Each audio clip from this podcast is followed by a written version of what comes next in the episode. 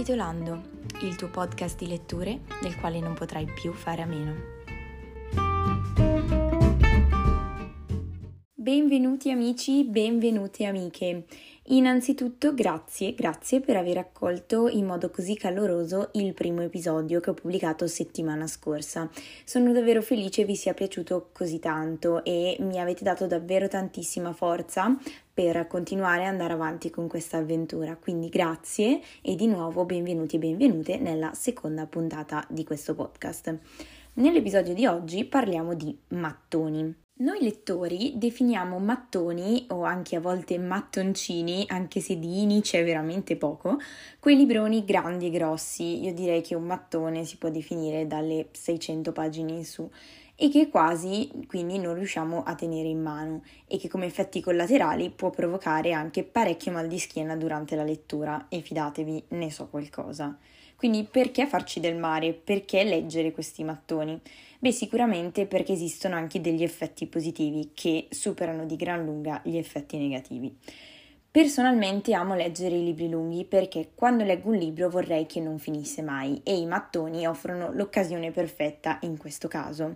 Un libro lungo permette infatti di approfondire di più la storia, i personaggi principali, le loro vite e ovviamente tutto quello che li riguarda.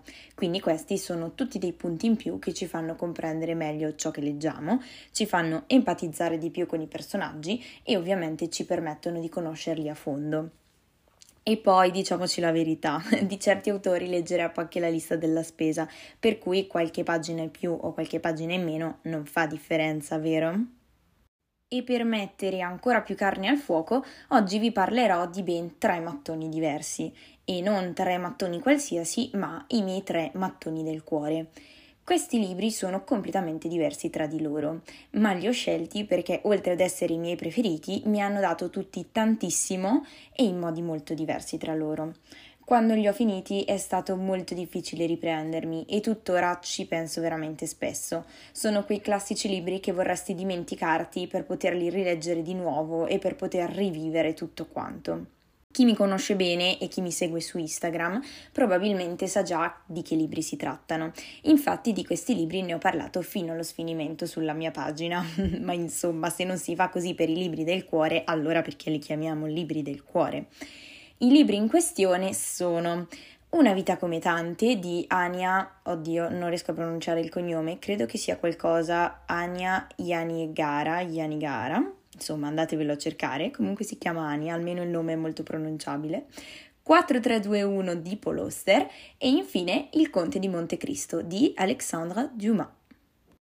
Potreste già aver intuito quanto questi titoli siano diversi tra di loro. Innanzitutto i primi due potreste conoscerli, infatti potrebbe esservi capitato di vederli in libreria. Io ogni volta che vado in libreria è ormai da un anno che li vedo lì fissi, esposti, sempre in prima fila e non mollano mai. Quindi potrebbe essere capitato anche a voi, passando in libreria, di vederli esposti. Mentre Il Conte di Montecristo è un titolo magari meno conosciuto, ma meno conosciuto tra virgolette, perché è comunque un titolone e poi è un grande classico della letteratura e appunto si differenzia dai primi due anche perché è un classico, mentre i due sono due romanzi e due romanzi molto contemporanei. Tuttavia, nonostante Una vita come tante e 4321 siano entrambi due romanzi, sono anche loro molto diversi l'uno dall'altro.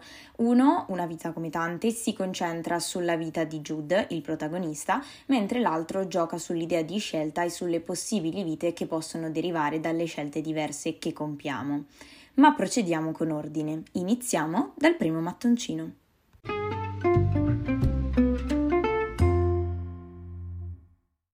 Il primo libro di cui vi parlo è Una vita come tante.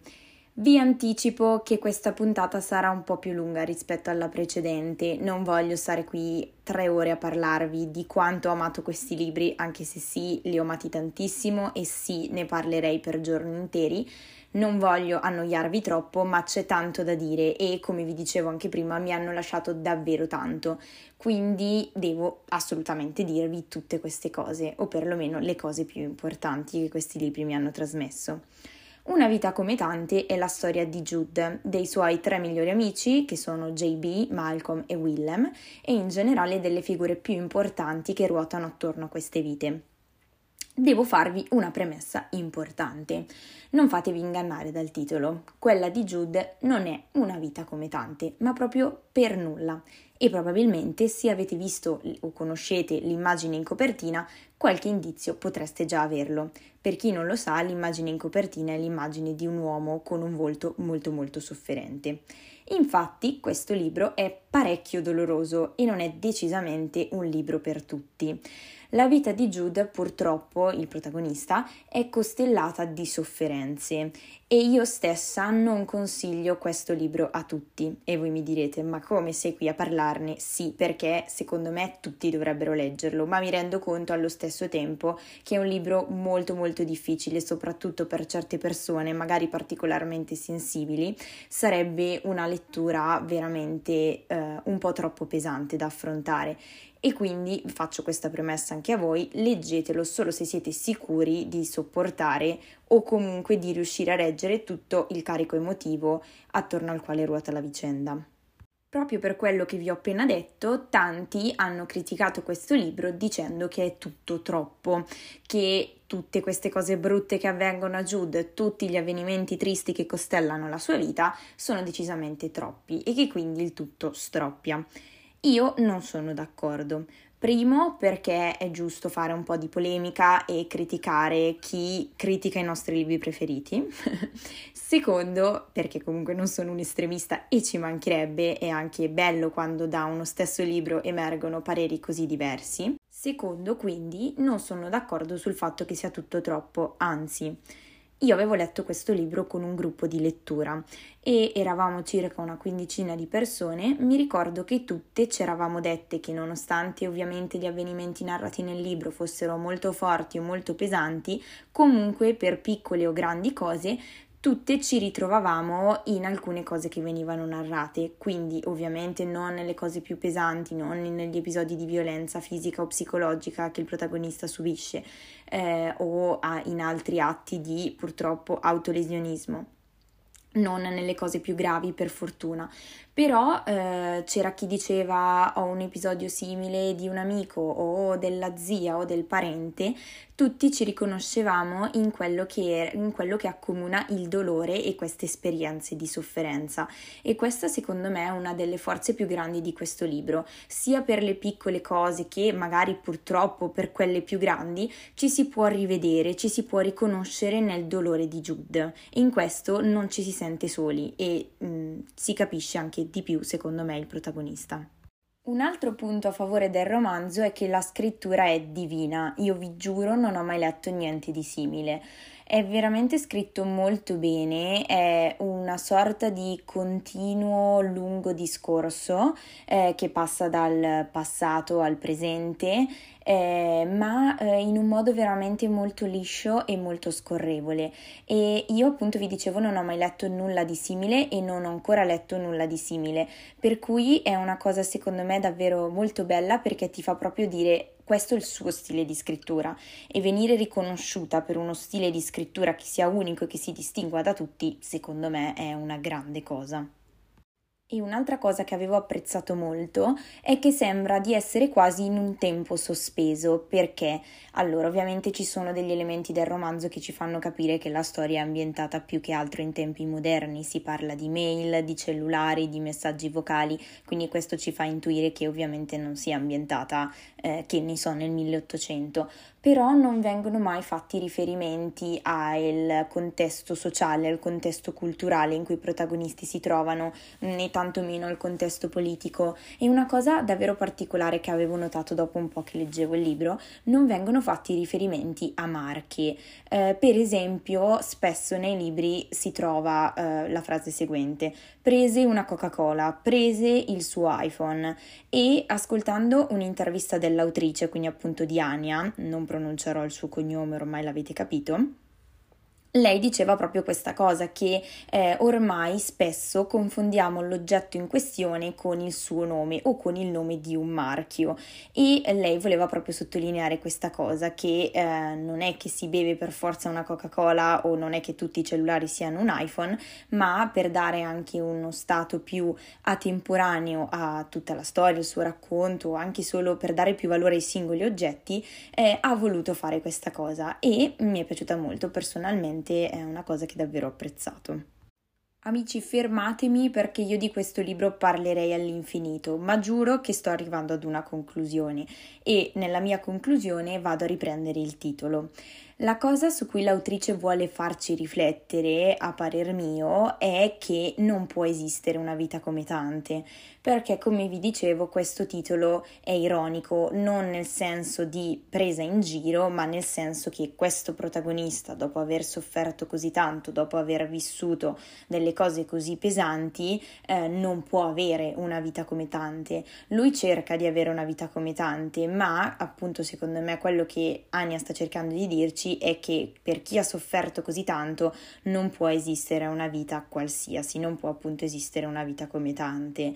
Ehm, e io sono, sono, molto d'accordo con questa cosa, nel senso che anch'io da lettrice ho iniziato il libro, ho iniziato la storia di Jude, eh, non capendo perché si volesse così male, cercando di incitarlo, sì, io incito i personaggi di un libro, ma è tutto normale, e di incitarlo comunque a volersi bene, a cercare di fare delle cose per se stesso, a cercare di riscattarsi, ma quando sono arrivata alla fine del libro, quando ho compreso e ho saputo tutto quello che aveva vissuto e tutto quello che aveva passato, mi sono proprio detta ok, non ti condanno più, non sono più nessuno per criticarti perché dopo aver passato così tante cose è difficile veramente cercare di vivere in modo normale e ovviamente tutti i suoi amici e le persone che gli stanno accanto, le persone che gli vogliono bene fanno di tutto perché lui possa avere una vita normale, da- lo riempiono di affetto come faremmo noi con le, le persone a noi vicine. Eh, e questo secondo me fa anche riflettere tanto sul ruolo degli altri, perché è ovvio che gli altri, e anch'io per prima mi sono messa nei panni di questi amici, di queste persone che gli stavano intorno, è ovvio che anche noi, cioè che noi per primi vogliamo dargli il massimo, vogliamo cercare di aiutare queste persone e di riscattarle dalla loro situazione, ma tante volte, e ovviamente è una morale un po' amara, tante volte non è possibile, oltre un certo limite di sofferenza non può esistere una vita come tante. Potrei avervi lasciato un po' l'amaro in bocca parlando di questo libro, ma allo stesso tempo spero di avergli reso giustizia e aver enfatizzato comunque i suoi lati positivi. Per me Jude è stato veramente un compagno di vita, con tutte le sue sofferenze, con tutto quello che è stato quel libro, ma mi ricordo che chiuso il libro passavo ore a pensare a quello che avevo appena letto, durante la giornata pensavo a Jude come se fosse un amico, come se fosse una persona reale che conoscevo bene. E questa cosa credo non tutti i libri te la lasciano. In ogni caso, come vi dicevo prima, non è un libro per tutti, è sicuramente un libro molto impegnativo, ma può darvi tanto se deciderete di dargli una possibilità. Passiamo ora al secondo mattoncino e non preoccupatevi perché qui cambiamo completamente mood. Vi parlo di 4321. Questo romanzo si basa su un presupposto davvero interessante che a me personalmente affascina tantissimo. Le nostre vite sono piene di scelte, ogni giorno compiamo una marea di scelte, dalle più banali, che cereali mangiare a colazione, che autobus prendere per andare al lavoro, a delle scelte ovviamente più importanti, che cosa fare da grande, che cosa fare della mia vita, eccetera, eccetera.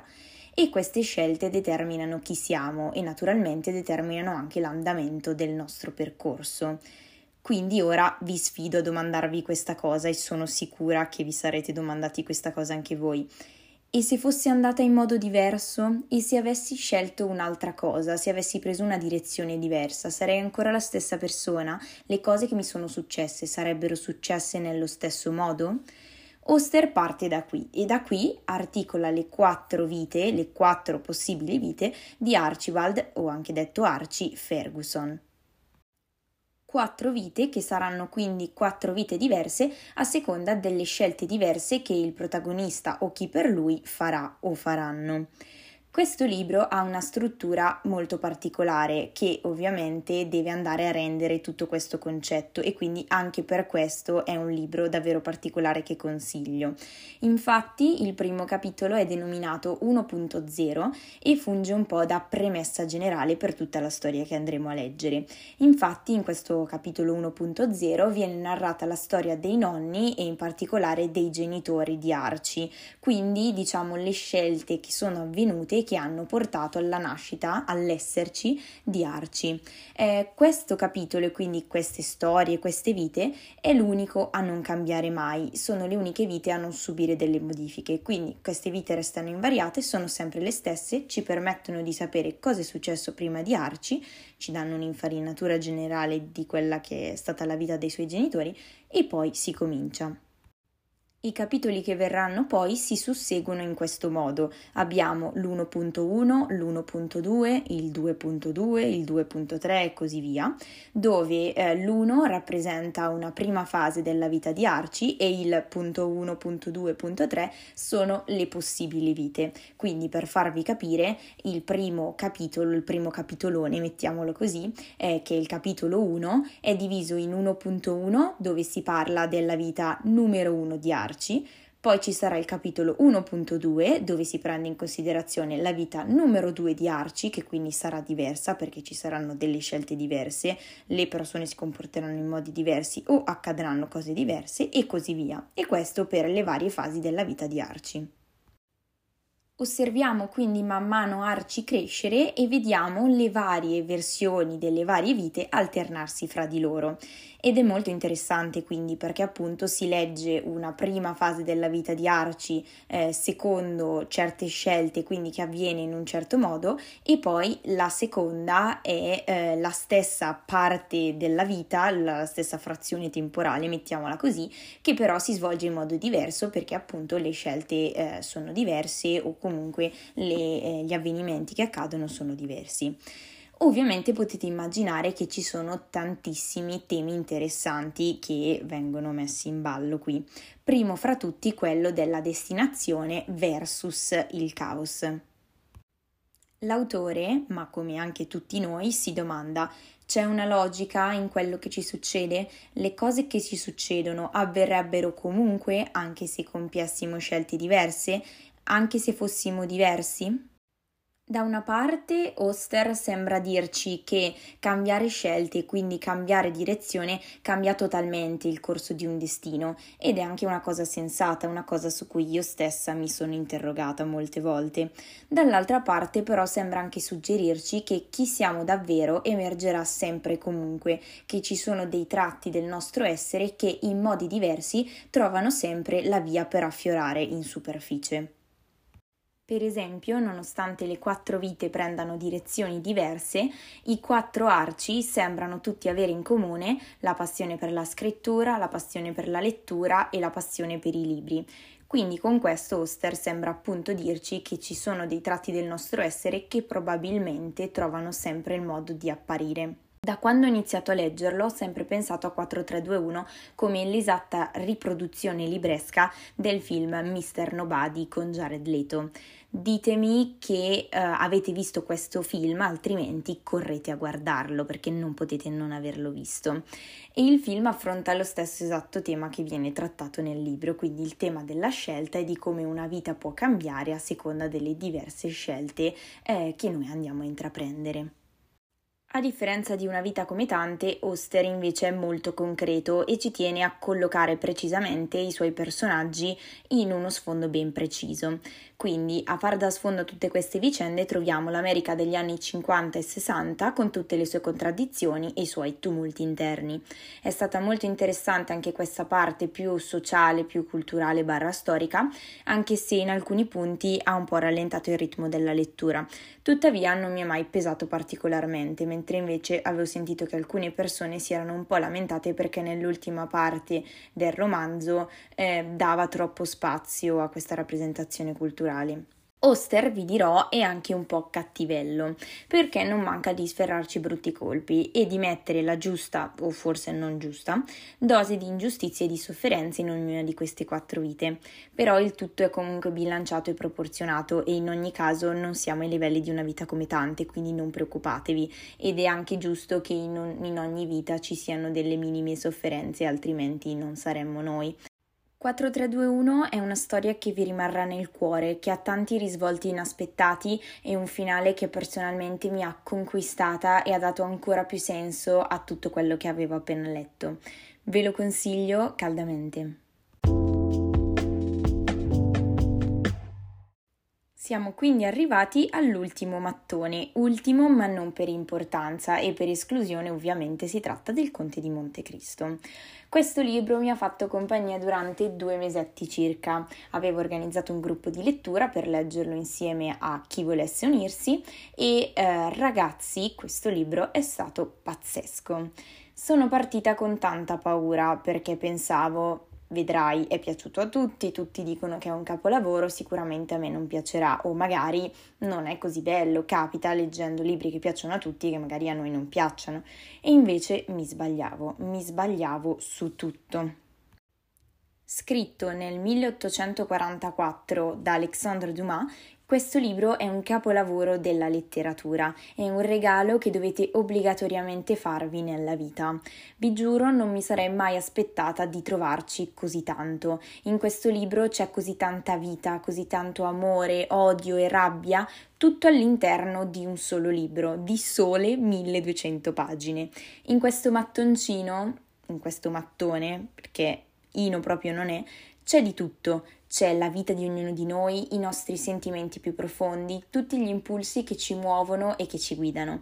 Ho pianto girando l'ultima pagina, consapevole che non avrei mai più letto nulla del genere. Non mi soffermo sulla trama, come sempre in realtà, ma in questo caso particolarmente.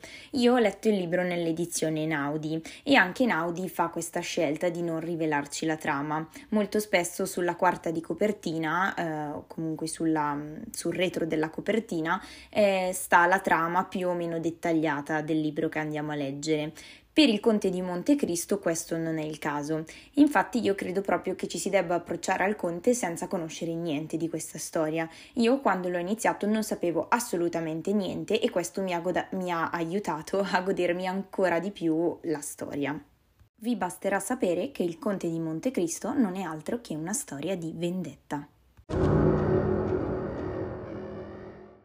La cosa pazzesca del conte è che è di una modernità spaventosa. Ovvio, il linguaggio non è proprio quello che useremmo noi oggi per salutare un nostro amico, ci sono molti orsù, dunque e vocaboli in disuso, ma il tutto scorre in modo così fluido che non ve ne accorgerete neanche. La modernità di cui parlo io riguarda proprio la storia e la descrizione dei sentimenti umani. Leggendolo pensavo che Dumas è davvero riuscito ad inquadrare quelle cose che di noi esseri umani non cambiano mai, le nostre passioni, i nostri impulsi, ciò che ci muove e ciò che ci ispira. Queste pulsioni sono e saranno sempre le stesse 200 anni fa come oggi. E proprio per questo leggendolo pensavo anche come la cattiveria, l'orgoglio, la rabbia e l'amore umano non cambiano effettivamente veramente mai. E se tutto questo già non bastasse, sappiate che Dumas ha tanto altro in serbo per noi. Questo libro è fatto da una fittissima rete di intrecci e di intrighi in cui eh, vengono, ci vengono presentati continuamente nuovi personaggi o nuovi avvenimenti. Sì, preparatevi, ce ne sono tanti, che sembrano spuntare a caso senza un motivo preciso. E poi, pian piano, man mano si tesse l'intricata tela del piano di vendetta del conte, tutti i tasselli vanno al loro posto, riusciamo a comprendere il senso di tutto e apprezziamo nella sua interezza questo mosaico di astute mosse. Il protagonista stesso cambia e assume diverse forme di identità per realizzare ciò che si propone e a noi lettori ovviamente è dato sapere chi si nasconde dietro gli innumerevoli trucchetti del conte e questo è stato anche molto divertente, oltre al fatto che Dumas ha un'ironia pazzesca. Io lo adoravo, mi facevo delle grandi risate mentre leggevo il libro perché Dumas è infatti in grado di riuscire a eh, mettere in ridicolo un personaggio attraverso eh, le parole di altri personaggi che compongono la scena e, e a noi lettori ovviamente traspare quello che è il reale commento dell'autore senza che il personaggio in questione si renda neanche conto di essere preso in giro. Il protagonista, compiendo questo atto di vendetta, arriva ad innalzarsi al ruolo di provvidenza, quasi al ruolo di un dio, che decide di ricompensare e chi punire a seconda della propria buona o cattiva condotta. E in questo piano di ricompensa barra punizione non tralascia nemmeno un dettaglio. Tutto ciò fa molto riflettere sul senso che attribuiamo alle forze di bene e di male e quanto forse queste forze possano essere plasmate a nostro favore o a nostro sfavore o perlomeno su come si possa intervenire per modificare il corso di queste forze e per arrivare a dare la giusta ricompensa o a punire laddove la natura o Dio o chi per essa non ci ha già pensato. Il Conte di Montecristo è una storia che parla a tutti e che vi farà viaggiare dalla prima all'ultima pagina, dalla Toscana, Marsiglia, da Parigi a Roma, Dumas riesce veramente a trasportarci nei luoghi del racconto, descrivendoli e caratterizzandoli così bene da farci sentire parte integrante della storia. Una buona parte del racconto si svolge a Roma durante il periodo del carnevale e io vi giuro mi sentivo lì tra quelle maschere, tra quei coriandoli, tra quel casino, tra quei rumori. Eh, Dumas riesce veramente a situarci nel luogo in cui i fatti si stanno svolgendo.